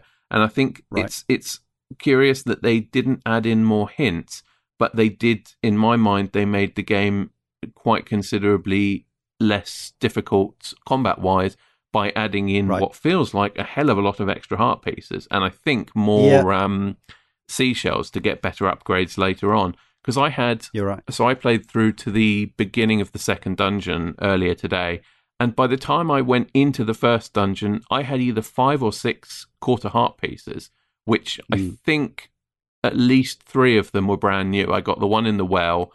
I got two out of the fishing mini game. I bought one from the shop, and I got one from the the little grabber game, and there might have been another. I think in the original you might have had two out of those five, and then by the time yeah. you've gotten into the second dungeon, you've potentially got access to another couple. So you could be entering the second dungeon off the bat with like six hearts, which is and fair and fairy bottles now yeah. as well, which weren't in the original. Oh yeah, yeah. There's a yeah, bottle there, hidden there are, in that fishing mini game as well. That's right. There are six full hearts more in this one than in the original. So yeah, I I there's a there's a special ending, an extra bit of animation right at the end if you complete the game without dying. Annoyingly, I died three times in the game, but they were all in about the first hour and a half. I never died again because the game is so easy not to die after that. You've got uh, medicine that you can buy from this woman, or you even find it in dungeons sometimes that gives you double life effectively. Uh, you've got, I think, two or three fairy bottles you can find. I got two in the course of the game, which will heal you as well. So yeah, it's uh, it's actually it becomes quite difficult to die compared to the yeah. original. I found. I think um, one of the things that they've added here from the original as well is um, I don't know if you can do this right from the very beginning or if you have to beat the game first, but there's also a hero mode difficulty, which yes. is considerable. It removes all drops of red hearts from enemies and things, yes. and it makes everything do double damage to you. So you might have to mm. play through the game once to unlock that, like um, with mm. the master mode in the um, Ocarina remake by the same team. Yeah. Uh, but I so I started the game up earlier um, with the hero mode. I did, didn't even remember that it was a thing. But I, I went mm. to start the game and I thought, oh, hero mode, that's interesting. That sounds difficult. Let's see what it's about. And yeah, I'd had zero deaths throughout the entirety of the the main game. Uh, by the okay. time I got to the second dungeon with hero mode, I think I'd died like twelve times or something. It's it's wow. considerably more difficult. It's much more of a challenge if if you find it too easy. And of course, by that point, you know the solution to all the puzzles. Yes. If you can remember yeah. where to. I go. mean, if that is true that so, you have to beat the game before you can play the hero mode, then yeah. Yeah, that doesn't really appeal to me. I, I suppose because I don't play like when I think of playing Link's Awakening, I'm thinking about the dungeon puzzles as the thing that I like, really like about it, and so once I've solved those, solving them again isn't that exciting. The the actual the combat is not why I come to a game like this personally. No, it's kind of the experience, and it's one of the other things that I would find um, less intriguing about a replay of this game, despite the fact that I've replayed it dozens of times. Is it well, is, yeah. it is a game that gets the storyline gets quite heavily spoiled as you get to about the halfway point and it is a little bit like one of those sort of ending reveals that oh it's all really just you know everything's not real and uh, playing it again from the beginning with that knowledge definitely takes something away from the mystery of the game for sure you're given quite a lot of warning as well that what's going to happen at the end because all of the bosses pretty much tell you don't kill all the bosses yes. and play the song of the windfish because we all die. And then it's it's extremely spelled out. I think by about yeah. the fifth dungeon or something, you go to the the yeah. shrine that specifically tells you the lore of the world. Mm. One thing I did really like, I don't know if anyone else appreciated this, was the much more uh, clear and high definition map uh, which really helped getting around. You can zoom right into it. You can put marks on it. I don't know if you can draw on it like on the DS with the old with the Phantom. Mm. I was going to say the Phantom Menace, the Phantom Hourglass. I don't think uh, so, no, but they do have a fair number of like the stamps or icons. pins or whatever. Yeah, icons. Yeah. Um, which I didn't really use that much in the overworld, but I did in dungeons. Um, okay. just to show me where like if I went into a staircase where that staircase came out, so I matched up the the icons for the right. especially Great when idea. you get to that yeah. that friggin' second to last dungeon, which uh, mm-hmm. just uh, that was the one I did not enjoy. Well, yeah, let's get into that. The puzzles and the dungeons. Uh, I guess we talked about these pretty much exactly because they're, they're, they're no different other than the graphical brush up to mm-hmm. how they were in I think maybe there's a few tiny tweaks here and there, but essentially they're because because of the nature of the originals, uh, they're even kind of um, almost letterboxed on the screen mm. at the side, aren't they? In a lot of the rooms here, because because they were built around being a square, because the the, the puzzles are so grid based that the the number of squares on screen has to be exactly the same, otherwise the puzzle's broken. Uh, Bixer from the forum says, having never played it as a kid, Link's Awakening to me felt like a game that would be best experienced with nostalgia goggles firmly in place, as I just couldn't get it to click with me in the way that I'd, I've heard it did for so many others. While at first I did actually appreciate a trip back to the more traditional Zelda gameplay again after Breath of the Wilds has since possibly redefined what the series is, I couldn't shake the feeling that this was a game very much stuck in 1993. Many of the game's puzzles and secrets are so obtuse that I'm not sure if many other people playing the game for the first time today could be expected to solve them without the help of a guide. In 1993, when many of us were likely kids with oodles of free time to explore every nook and cranny of a game, that was fine and almost part of the fun. But playing a game like that today at times felt more frustrating than anything. A game that I can appreciate for its place in history, but ultimately not for me. Uh, the Color Dungeon makes a return from the DX version, still pretty short and straightforward. This time it gives you uh, either double damage or double uh, or half damage, double damage dealt or half damage to you. Um, which, yeah, so combined with the earlier uh, mentioned elements, fairies in bottles, and whatever else makes it even less likely for you to die. You have to solve a, a little graveyard puzzle to get in there. Kiss Mammal on the design of puzzles and dungeons says, I very much agree that a lot of the game's design feels very dated in a lot of ways, especially the obtuse and obscure puzzles. It was the one mainline Zelda game I'd never played until the Switch remaster, and I found that it didn't live up to its glowing reputation. The world map is extremely compact out of, necessity given the limitations of the original hardware it was designed for, and, and in many ways it's ingeniously constructed, but as a result also feels very cramped and claustrophobic. Simply getting from A to B felt like trying to work my th- way through a maze at times. I also really detested the Eagle Tower dungeon. Something about its layout made it completely impossible for me to commit to memory, and after hours of fruitlessly banging my head against it, I had to resort to using a step by step guide. No doubt that it was an astonishing achievement back on the Game Boy, but I frequently found myself wishing that this remaster was a more substantial update that smoothed off some of its rougher edges. For me, it feels a bit like the Yoshi's Island of the Zelda series, a quirky offshoot that, while clever and well crafted, is just a little too esoteric and frustrating for me to really embrace. The Eagle Tower, uh, yeah, I mean, I would say up to that point, we've played, uh, that's the seventh of eight dungeons. We've played six up to that point, and they have their moments, I would say. Uh, but as well as being uh, uh, we shouldn't make this all negative because I don't think that's fair at all. And I'm sure we were really quite positive for the most part on the original Link's Awakening show, but some of the puzzles in these dungeons I think are still, even though I've solved them before, and so the mystery is is slightly gone.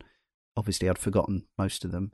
the The puzzle design here, I think, is still fairly exceptional in, uh, for, at least for the first, yeah, six dungeons. You know, after um, Breath of the Wild had kind of like none of this, to come back to it after Breath of the Wild on right. the Switch to have dungeons again felt this is why I want to play Zelda games. Like not to say that Breath of the Wild is, is no good because because of it, but I play Zelda games because I like the puzzles and you know just the labyrinth nature of them and like just the pure satisfaction you get from solving them. And sure, one or two of them gave me a lot of trouble, like the um the Eagle Tower. You know, as said, like, it seems to be a a very a very common difficulty spike for a lot of people it didn't stop me from enjoying them. And I think there's a lot of fun to be had, and just the the whole nature of I, I love conquering areas in games, and once you've conquered a dungeon in Zelda, there's nothing else quite like it. It's a very kind of simple ideal that obviously this is the third or the fourth Zelda game that came out, and it was following the same structure, but the idea of going into a dungeon finding the item that allows you to get through the end of the dungeon and then progress through the overworld to the next dungeon is something that has never not felt satisfying to me. Um, and I think that they do it really, really well with um, with Link's Awakening. Possibly only uh, only kind of second to how it's done in Link to the Past. Uh, but that said, yeah, I think the Eagle Tower dungeon specifically stands out to a lot of people because mm, the the difficulty spike here is that while it's also you know a regular kind of uh, sort of square 2D kind of puzzle, you've also got this aspect of it where you've got to uh, change the heights of the floors at one point, and you've got to descend and ascend through how many floors is it? Four floors, five floors, or something up and down. Mm, yeah. So it yeah. adds the extra dimension into it, which is not something that has been really present in this at all up until this point. You've got points where there's lots of dungeons that you do go down through, um, you know, through sort of a hole in the floor, and you get uh, through a tunnel into another section. But it's always quite obviously marked out what is what there. But this is very much dependent on you enter one floor, you traverse a little bit of puzzling or combat, you go up another set of um, uh, stairs, you're on the floor above, and you've got to work out how to either get back round to another set of stairs or like a pit or something that you can fall into to get back to a previously uh, un, yeah, unreachable area of the last floor. And I think that there's something in your brain that that extra layer makes it feel much more difficult than maybe it wouldn't mm. be that difficult if it was all laid out side by side by side and you had the tunnels. Yeah. Systems and you were just going to different areas of the dungeon, but yeah. yeah, trying to remember the different floors is a is a whole new aspect of it. It is, yeah, and I'm glad to hear. You know, it's very easy to get bogged down or stuck on on a sequence like this and feel you know intellectually inferior or cerebrally challenged in this in some way. But actually, it seems that this is just a notoriously tough dungeon. Like on for most people, this is a puzzle, like a proper a, a, a, a mental workout. And in fact, I I th- I can't remember what I said on the show five years ago. Funnily enough, um, but I this time I did manage to get three of the columns down before looking up how to get the fourth, and the fourth one does involve a very tricksy little uh, transition of the big black cannonball of doom. You have to throw it across a gap it's... that you wouldn't necessarily even notice uh, to to to get the fourth column. I, I think, think there's a point here where I've always had the same problem with this, and the fourth column. I think there might be an easier way to do it than I've always done it, but the way that I've always mm. gone is there's a gap in the floor that's about five spaces wide, and if you run up at the exact right angle and throw the ball at the last possible minute, you can get it across mm. the gap before Link falls in. But if you fail it, you're all the way, but you're fallen down onto the previous floor. So you've got to work your way back up and get the ball again. And I've always suspected that there's a very straightforward, more obvious way to do it. But this is how I originally did it and how I've kind of always gone on with it because I've never bothered to find the actual solution whether that's the one you're talking about or not, you probably just throw it over a little wall or something instead. I think so. Yeah, yeah. It's hard. It's hard to even actually. Uh, uh, no doubt, Mark Brown, uh, Game Maker's Toolkit, uh, he did a whole series on the Zelda dungeons of every game in the mainline series, I think, um, and quite yeah, superb analysis. Probably worth checking out the video of that one to understand why this uh, this tower is uh, some somewhat notorious. Leah, I'm curious. You were saying like you you know you have no qualms, and and I totally agree with you. Like no one should have any qualms about playing however they want about you know checking a solution, but presumably for you know some of the dungeons up to the point that it gets like such you know p- painful mental gymnastics. Uh, you still would rather take some, you know, satisfaction from solving quite a few of these individual rooms and and setups for yourself before just immediately, you know, diving for a walkthrough? Uh, it well, it depends. Uh, in this in this situation, I actually didn't do the walkthrough. Um, because mm-hmm. I decided I was going to be stubborn, I guess. Um, I mm-hmm. did spend a fair amount of time in in the Eagles Tower dungeon, um, but uh, I by some magic, I I actually managed to make it through without uh, needing to do that got there in the end. Yeah. Nice. Um. It like I said, it took a while, but uh, I did get there. Yeah. Um. But yeah, there's it's again. I think that that may have been at least in part due to the fact that I had played it before. Um, I don't recall whether I used a guide on the. I'm sure that I did when I played the Game Boy version. Um, but I'm not sure if I did uh the first time through the Switch mm. version or not. Uh, I just don't remember. Um, but yeah, it's I, I, for the most part I thought that the difficulty balance was pretty good. Uh, it it mm. it for me struck that kind of uh, middle ground between being too easy and being too obtuse. Uh, but there were those couple of exceptions, as I've, I've kind of said. Yeah, yeah. I suppose I, I haven't broken it down, but I think if you did an, an analysis of playing time, the majority of your playtime in this era of 2D top-down Zelda and yeah, other games in the series uh, would be puzzling your way through the dungeons.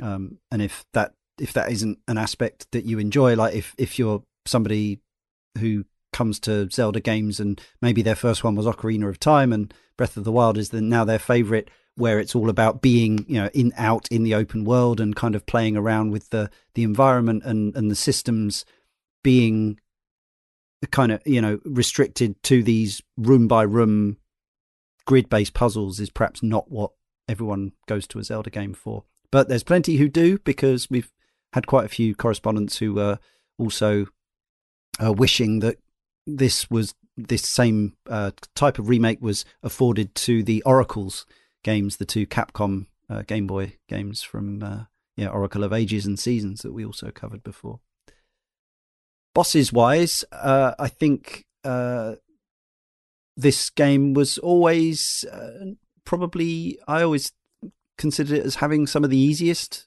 Zelda mm. bosses. they're, they're, they're, they seem to be pretty quick to take down in most cases. Uh, the only one that is I thought was a struggle really was just working out how to the different how to hurt the different forms of the final boss. But a lot of them actually, once you know their trick, can be done in moments. Uh, especially by the time you've gone through the color dungeon to get your permanent kind of piece of power upgrade, yeah. which I think you can do any time really after about the third dungeon. Is that you get yes. the Pegasus boots to knock the book off the thing, That's and right. then that gives you the sequence yeah. for the graves. So yeah, you can do that yeah. dungeon pretty early, and then I think lots of the bosses are like four hits, five hits with your your regular sword, probably less with the the upgraded one if you've got it. Um, one of the things yeah. that's always stood out to me a lot with this was I think there's at least two of the bosses that you go into with the side on view rather than the, the top down view. Mm, oh it. yeah, the mm, fish, the fish, yeah. and the, the eagle did it in the original eagle, as well. I can't remember if it's and like it here. Yes, it does. Yeah, but you yeah, get that cool little side on view that you get in the um, yeah, like the tunnel the sections. sections. Yeah, and I thought that was cool. But then that fish boss is ridiculously easy because of it. Yeah, it is. Yeah, fine by me. Uh, you don't even have to worry about running out of air uh, compared to some of the other water bosses we've faced in various Zelda games over the years. Uh, less dramatic, perhaps, but certainly less of a of a sticking point. Uh, and I think um, while again maybe it's not as lavish and kind of Disney quality as some of the astonishing animation we've seen in Zelda bosses from pretty much from Wind Waker onwards. Uh, I think the animation on these uh, is uh, generally really nicely done. They're, and and they they're quirky and funny as mm. well, fitting in with the with the the dream or nightmare scenario, like the one that's just a face on the floor yeah. and stuff like yeah. that. Yeah, I'm always grateful with bosses that don't absolutely want to, you know, tear my hair out. So yeah, I'm, I was always kind of, I never felt underwhelmed that I'd breezed through these bosses. It's just like, oh, cool, yeah, I did that, and uh, you know, they, yeah. they were never too taxing. You know, you always knew kind of what to do and yeah, they're over in a short space of time. So I, I do welcome that quite often. Yeah, and mm. quite inventive. They do fit within the, the toy like playful aesthetic, like you know the the clown or is it a genie kind of thing that pops up.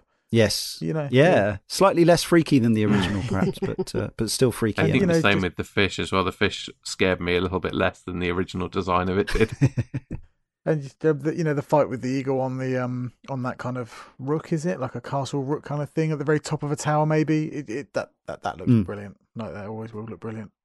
Uh, the yes, there are more seashells in this version, as there are more hearts as well. Uh, but after 20 seashells collected, if you go back to the hut, you get the seashell sensor, which uh, buzzes, uh, vibrates, or uh, gives you a visual clue as to where a nearby seashell might be. And if you do then go on to collect all of the seashells in the world, something that I certainly didn't do, you get a more powerful sword still.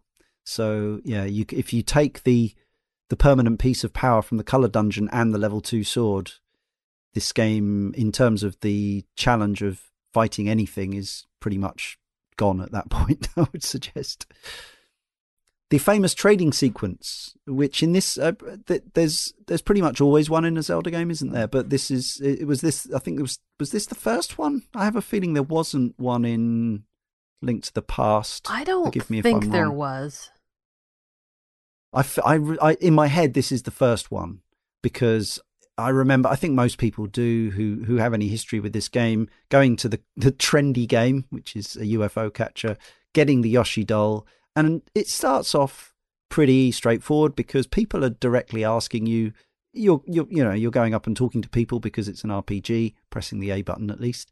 And they say oh I could really do with this thing. I wish I, I wish I could get hold of one of these. And that's fine. And you go from one person to the other. You trade this with that person and so on. And then it starts getting a bit wacky. And then it's uh, it's taking dog food to a crocodile and then taking bananas to a monkey that only appears and i mean obviously bananas to monkey makes sense so on. It gets pretty wacky and and there's often again I, uh, as as some of our correspondents have alluded to there's no real clue as to sometimes as to what to do next as the sequence goes on. I think whether or not this is the first one of these which we probably think it is uh, is this the one of the few of them across all the games that's actually mandatory to do it all? Because I can't, I, I can't remember so, like the mask yes. sequence and stuff in Ocarina. You can, mm. I think you need the first one, but then you can pretty much give it up. But this, you've yeah. got to get yeah. all the way through at various points. There's tra- mm. trading the item is what progresses the game all the way up until you get the magnifying glass at the very end to read the and then the boomerang. Yeah, yeah. Um, but yeah, it, it does feel quite um obtuse. But uh, compared to the original, there are more, I think, hints, especially early on. Like if you talk to the um the woman in the house who's got the baby who wants the Yoshi doll, she straight up tells you she wants a Yoshi doll. And she says there's one at the trendy game, but I could never get it before. Uh, and then when you get it, right. you come out of the house, and the kids that the kid that's right there says to you, "Oh, I see you've you've got the Yoshi doll. My mum wants one of those. She's in the house at the top of the village." Okay, so that's extra. Yeah, I don't remember any of that right. in the original. Right. Okay. So they have made a few concessions without, yeah, without giving you a win button. They've just they're they're still co- they're coaxing you more along along the right path. But I still found there were places where, even though I've played this game before and I've done all this before, I was like, I have no idea where to take this next. Uh, yeah, yeah, it looks it gets it gets pretty obtuse, and some of them are quite well hidden. I didn't didn't get to it um, yeah. recently, but there's uh, is it there's a fishing hook or something you've got to be swimming in the river yes. and go under a bridge, and it's not it's yeah. not obvious that there's anything down there. Oh, I love that. I found that myself. I was so happy. Uh, it reminded me of the first time I went under the bridge in the previous game back in the mid '90s in, in Link to the Past, and yeah, just that. Yeah, that was the, the kind of the start of a of a of an era of just really finding some proper yeah what what felt like true magic in in video games for me and and Nintendo stuff and Miyamoto stuff in particular just had this way of squirreling secrets away that that sort of no no other developer had quite managed to do in such an evocative and intriguing way to me before. Um, and obviously, I guess I'm a bit inured to it now because I've played all these games. I've played every Zelda game. I've been playing Zelda games as we all have for decades now, and perhaps, yeah, a little bit of the uh, the early magic is gone compared to when when whether we were in our teens or childhood or twenties as I was. Um, you you can never go back, I suppose. Yeah, absolutely. And it, I mean, maybe this is a good point to talk about. Um, one of the few things that they've stripped out of the original version. I mean, we talk about the replacement further down, but you've lost in this game the uh, the Photoshop guy from yeah, the DX version. Right. And okay, fine, this is clearly a thing that is built around the use of the Game Boy camera and printer. Which, yeah. come on, if anybody ever printed out any of those photos, I would love to see see it, like pictures of them stuck on your bedroom wall. But that was a thing that I loved in the first game because that also felt very obtuse and very random. That you would wander into an area and you'd get some sort of little uh, sort of mini cutscene, and the photo guy would show up to take a photo. And some of them were very, um, very kind of locked into certain places. I think there was one that you could only get if you went to the end of the pier or on the beach when you were um, doing the escort quest with Marin following you, and he'd take a yeah, photo. That's right. And if yeah. you missed that, you yeah. couldn't get it. And the the absolute bane of my existence was not wanting to die, so I could get the the secret ending, and not wanting to be called thief. I didn't want to steal anything from the shop. But one of the photos to get the full twelve out of twelve photos, one of them was kind of your mugshot after you'd been beaten up stealing from the shop. That's right. Yeah, so, brilliant. I mean, I know it's not a massive thing, but I was very disappointed that there wasn't. Mm either something else that kind of took its place, like another little collectible thing. I mean, mm. there hmm. is there is something because they give you the the little dolls of the Mario characters that you can find and go yeah. and place in people's houses.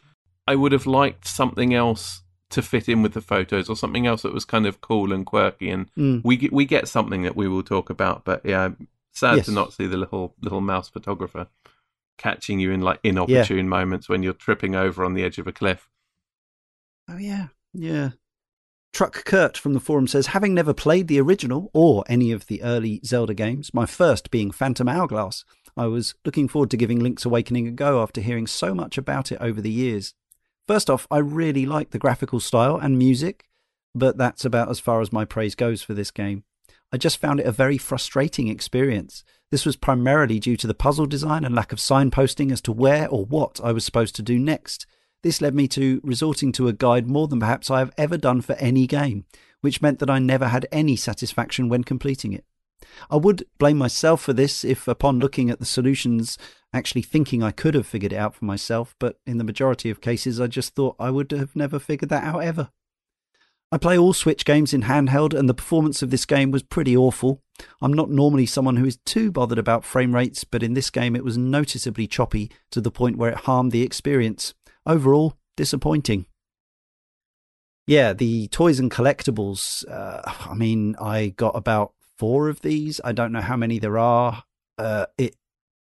I like cute little collectibles in games. I'm fine with that. I would spend plenty of my yen in Shenmue buying capsule toys in uh, in, in Shenmue, but uh, but here uh, I, I just didn't really feel motivated to engage with the collect 'em up of mainly enemy sprite doobries to go on plinths. Did anyone go any further with this? No, not me. I don't know how many of these are. I would have possibly got all of them. I think they just populate in the trendy game um, until you've got them all, and then they stop. But unfortunately, they don't really do anything. They just look kind of cute little plushies on people's tables. So Fair yeah, more more actual uh, effect would have been nice. But it, I mean, I guess it's just you know more time messing about with that awful crane. Which honestly, the physics of that thing right. are very much like a crane game in real life would be. And I, I find it hilarious because ah. obviously in the original game it's just a few little frames of animation. It goes up. If it's in the right spot, it picks a thing up. It comes back up. It drops it. But well, there is there is a, there there is an element of physics to it because the the items can actually wobble their way mm. through the gaps. It's not like a real crane game in that it's not rigged, so the crane will always grab properly in in the game. And I actually got really good at it. Uh, although I didn't use it to collect uh, the too many of the the little trinkets, although I did a few.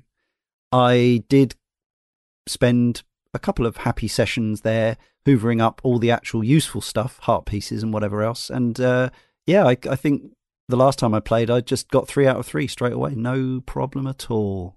Oh yeah, I'm pretty sure you can use it to basically get infinite money as well. Because if you leave the shop and come back in, there's a a 50 rupees there a lot of the time. So I think you can oh, you yeah. can get your okay. profit of 40 rupees and disappear and, and repeat that's, that's how I paid. That's how I paid for my bow. Yeah. oh yeah. Oh, is it okay? I, I never needed to. For some reason, I ended up with too much money most of the time. I ended up with too much money only after I already had right. purchased the things yeah. that I that I needed. There was a point. Yeah, you're right. There was a point where I spended a ton of money. Spended? I spent a ton of money. Um, but yes, uh, uh, the economy didn't. There, there was a bit where I had to do a bit of uh, grass grinding. if you're not, that's not what a dog does when it's got worms. It's uh, it's what you do in Zelda when you need rupees. Luckily, yeah, the... if you if you want to get Pity... the shovel as early as you can, then it's it's tough to get that without you know doing that kind right. of grinding. So yeah, that's I think that's what I did. But like after the shovel and the bow, there's not a whole lot more for you to do. I guess you have to pay uh, what's his name for the the ocarina song. Oh, but that's not even yes, that much. It's like what 200 or 300 something like that.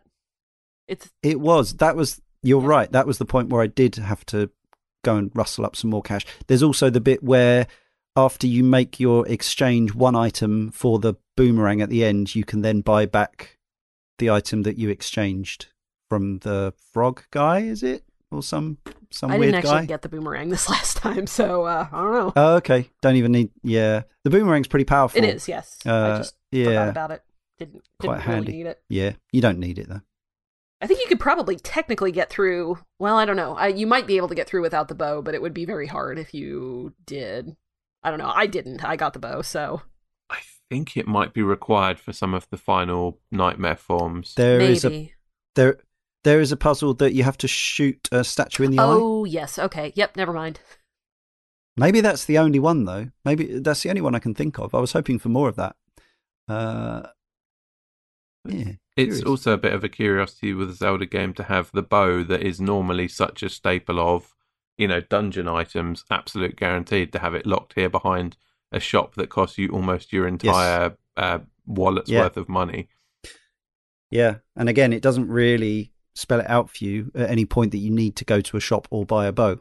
I don't think. Uh, it's just kind of you know if you know, or you work it out.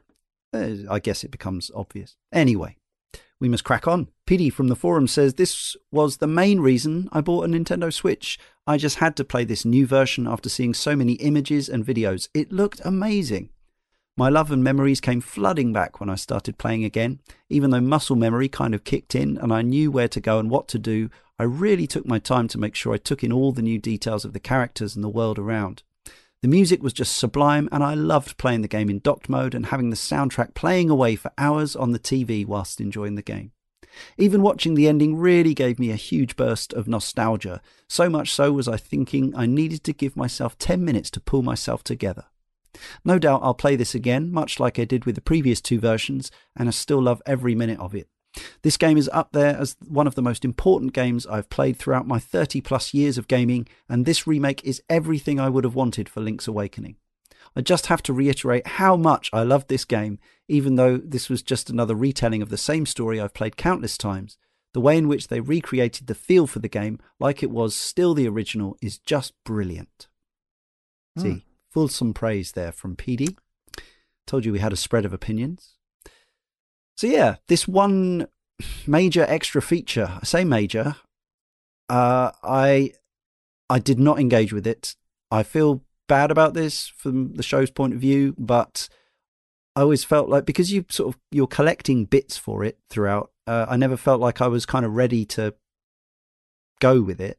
This is the dungeon builder or chamber dungeons function. Uh, you can also get chambers as well as throughout the game and from the Crane game. Uh, you can use Amiibo to get uh, chambers. Uh, Wikipedia describes it thus Dampé's Shack, which houses the player's customized chamber dungeons, replaced the camera shop from Link's Awakening DX. The chamber dungeon came after Shigeru Miyamoto inquired with Aonuma if there was any way to implement Super Mario Maker like gameplay into the Zelda series. Feeling that simply allowing players to create their own dungeon would be too difficult, Aonuma instead introduced chamber dungeons by way of letting players rearrange dungeons as a way of achieving this goal, proposing it as a puzzle itself for players to solve. I sound I like the sound of it, but the response to it elsewhere seemed to be pretty muted, so I guess that's why I wasn't moved to try it. Have any of you played some played with this? No, I it, the the benefit for me to Zelda dungeons is that they are crafted so just kind of right. sticking them together piecemeal doesn't really appeal to me. Mm. That's what a lot of people said about Mario Maker. well, well. I also don't really care for Mario Maker personally, but uh, mm. I, I, mean, if, yeah, if, there we go. I, I, I can imagine if uh, if Mario Maker is something that that people are really into, I can imagine like a a full on Zelda Maker to be a fine idea. I just don't think that in this particular context it would work out that well without all the features that that Mario Maker had has. Yeah, kind of a combination of what you've both said. Like on paper this sounds very good, but in practice I found it to be quite dull. And I think yeah, the full on Zelda Maker idea of having absolute control over what you can make is kind of it's a far cry from this, which is essentially you get these little um, templates for rooms and it's kind of just like put these templates together and you know turn eight little rooms into a full dungeon. You've got to have right. the rooms have to line up, but they're all already yes. built. You don't really do any creation yeah. of it. You just slot mm. these little pre-created rooms together. And the other thing that I think caused me a bit of problems with it was you don't really find enough of the chambers through natural gameplay to no, do much. Right. You have yeah. to either you win them in the trendy game or buy them in the shop. I think for the most part. Or amiibo. Yeah. Yeah. Okay. Well, nobody gave us any feedback about it either. If if we'd had somebody saying this is the best thing that's to happen to Zelda forever, then I'd feel worse about us not having uh, engaged with it really. But uh, actually, no one even mentioned it other than in passing. So, finally, long form wise, we have and then we play from the forum who says, The Legend of Zelda Link's Awakening was my first video game ever back in 1998 when I would receive my first gaming console ever, my Game Boy Pocket. But there is a deeper story behind this game. I would receive the Game Boy and Link's Awakening after finding out at the age of six the news that my mother passed away. I've played Link's Awakening on that Game Boy countless times, but never reached its conclusion. And much like you said all the way back in issue 212, I never listened to the podcast to avoid spoilers because I knew it was a game I wanted to finish on my own. Years later, on September 20th, 2019, I would buy a Switch Lite and a copy of the Link's Awakening remake. What I was treated to is one of the most beautiful, colourful, and vibrant worlds I've seen in a video game in recent years. The toy like aesthetic really brought the world to life, each dungeon creating a forbidding contrast compared to the green prairies or the sandy beaches of the overworld. The music, much like the original game, is forever ingrained in my soul, the Sword Search song being a highlight. What shocked me most about this Zelda game, compared to any other Zelda game I've played, were the themes of the story. Characters appeared nearly one dimensional, which felt by design, as, the much, as much as the limited hardware of the Game Boy, and learning the truth about the windfish and realizing all the characters I've seen dancing, singing, and going about life would cease to exist and vanish without a trace. I felt a shiver go down my spine. I then collected all the items in the world to see that ending sequence and finally, closure. Link's Awakening might be among one of the most important games I've played in my life. Since its release, I've played through it four times, and probably a fifth after writing this. This game may not be for everyone. It can be simple, simple. Combat, although fun, lacks the depth of the 3D Zelda games, and puzzles can feel obtuse. But I love this game and recommend it to any Zelda fan or fan of games in general who wants a cozy, beautiful game on the Nintendo Switch. Very nice, thank you. Rather more pithily, we have three word reviews. Follow us on at Cane and Rinse, starting with Darren. Magical Isopod says, Link's lackluster lookalike. Gadget 8 bit says, pretty, poor frame rate. No More Spiro says, go away, Dampé. Huh. Angry Kurt says, I am stuck. Tree Smurf says, cute and confusing. Kieran something says, needs a walkthrough. Shiny Wailord guy says, crane game hell. Deadbeat Punk says, trendy game Yoshi. Invisible Kraken, such adorable aesthetics. Uh, Toonskatoon says, art style sings. A. Ironman says, still my favorite. And Bearfish Pie says, pristine, piscine, or possibly Piscine. Let's go with Piscine Dream. Is it French? Is it piscine for swimming pool, like waterland, maybe? Well, it, yeah, it's it's also an English word for just fish-like oh, or fish relating to fish. Fishy, yeah, fishy, fishy. Yeah, fishy. Uh, right. Let us conclude our thoughts on the Link's remakening with the man yeah, who coined the it. phrase Inventor. at the same time as other people. Mm-hmm. Trend setter. That's me yeah, Link's uh, Awakening on the Switch is is a really enjoyable video game. Uh, you know, inherently for me, uh, just as a Zelda game and all the things that come with it, make it a good time to play.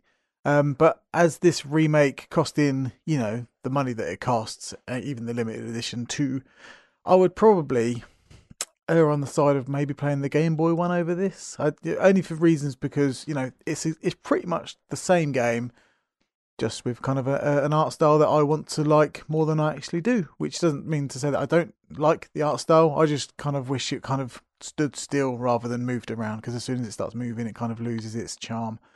Um, yeah, so I think you know if you haven't played Link's Awakening either new or old, you, will have a good time, and uh, but just don't expect the well, for my personal taste, the the grand epic adventure that kind of comes with the series, you know, before and after.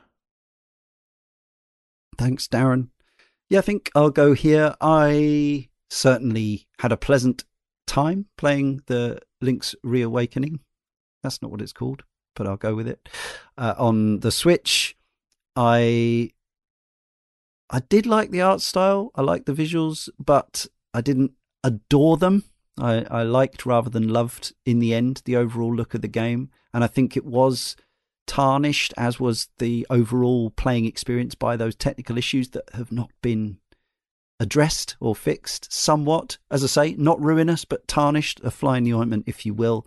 However, the the core of all the things that are lovely about the original Link's Awakening absolutely still here, with the benefits of some nice little quality of life improvements and a delightfully sort of uh, modernized soundtrack the puzzles in the dungeons are mostly still really beautifully designed. I think, uh, yeah, some of the some of the some of those in the series that are this was yeah at, at the peak of their 2D dungeon designing powers. I think, uh, as I say, maybe as I, th- I, think Jon said that maybe Link's Awaken, uh, Link to the Past, sorry, is still the apex of dungeon 2D dungeon design for me. But again, that's my my first Zelda, so uh, that probably helps. Also thinking about that as as my affection for this game, although it took me a long time to get around to finishing it, I still have so much uh, so much love and respect for the 2D Zelda sort of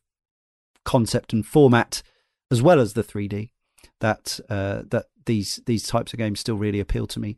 But yeah, just a few little things that mar the overall experience. Perhaps they could have done a bit more with it. Um, it's it's sort of ironic. We're we're sort of uh, understanding now that some of the games coming out at the moment have been compromised by the global pandemic situation, but obviously that wasn't the case with this. Uh, none of its issues or shortcomings can be blamed for uh, blamed on any sort of act of God or extraneous circumstances, as far as we know. So I'm not really sure why it isn't quite the pristine, as our last three word reviewer called it, product that I think I was hoping for. But still, uh, it's a really nice uh, and cute remake. Um, but yes, it's quite expensive, I think, for what it is, uh, if I'm honest. Jon? I can't really not do this without having my massive biases from how much I enjoyed the original version of Link's Awakening. Sure, and that's no, that's not no, a problem. I mean, I guess that's that's the beauty of a remaster, right? Like you've already got the the love for the game built in. So I'm not I'm not coming to this thinking, oh, I wonder what they're doing with this this fancy new Zelda game. I'm coming to this thinking, I want to see how all of the things that I've got this huge affection for have been updated. You know, with both the new visuals and the new the new music in this, and I think we have talked quite a lot about the visuals being a bit hit or miss, and I'm not 100% sold on them being fantastic, but I think it's a really nice upgrade, and the music is absolute standout. Some of the best in class, which is you know a huge amount of um, Zelda music and Nintendo music in general is is sort of right up there with that um, that pantheon. Um, it's I would say it's a very easy recommendation to make, but you have both previously mentioned that it's not the cheapest of games and it's never that cheap. And the flip side of this is if you've got a 3DS with the eShop, you can buy the original game for probably about a maybe a seventh or an eighth of the price of this. And yeah, it's about maybe maybe a tenth even. It's about four. yeah, it's, it's not expensive. Um, and that original game still has a huge amount of um the things that are as good as they are here. So you know, it, it is a recommend, but it's a maybe uh, maybe the sort of the demake or the, the original version is is uh, certainly satisfactory, and it's it's going to be interesting for me because I've played um, generally the Game Boy Color version of Link's Awakening probably every two or three years since the late nineties, and I'll be interested in another year or two when I get that hankering again to see which version of it is that I I end up picking back up. So uh, yeah, fantastic game, huge amount to love about it, but there is that caveat of it's not the easiest and it's not the the cheapest to get to. it's funny, isn't it? We so we so rarely talk about price of games, uh, especially because so many games are available so cheaply. But sometimes it does come up, and it is if it's a relevant factor, then it's a relevant factor. But I think our perhaps our most caveat-free assessment will come from Leah. So I'm not sure that's true. I, uh, oh, okay. Well, well Sorry. no, I. So assessment, yes, maybe because I, I really do like this game uh, a lot, and I feel like it is um, not easy difficulty wise necessarily, although I don't think it's all that difficult, but it's just easy to play for me. I found that I did a lot of like I would sit down and then just two hours would disappear because I just kind of wanted to keep going and keep you know keep exploring yeah. and keep flowing through things. I didn't get stuck a lot, which is why I think things like that the dungeon that we've mentioned so much towards the end of the game stuck out to me so much is because that didn't really happen for me that much. I, I felt like I was able to relatively effortlessly make my way through the game and feel like I was making progress. It just it just really struck a good balance for difficulty uh, and uh, reward for me, I guess.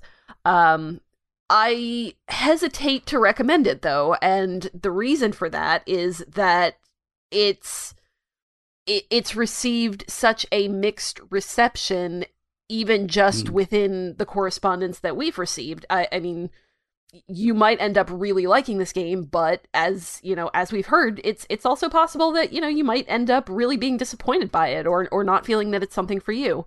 Um so i i can tell you that i personally like this game a lot uh and it seems like overall we do pretty much agree uh amongst the panelists that it is uh a, a you know it's it's a good game. It is it is worth playing. Um, but if uh, if you haven't played this game and you uh, some of what you have heard has turned you off then i would say maybe hold off.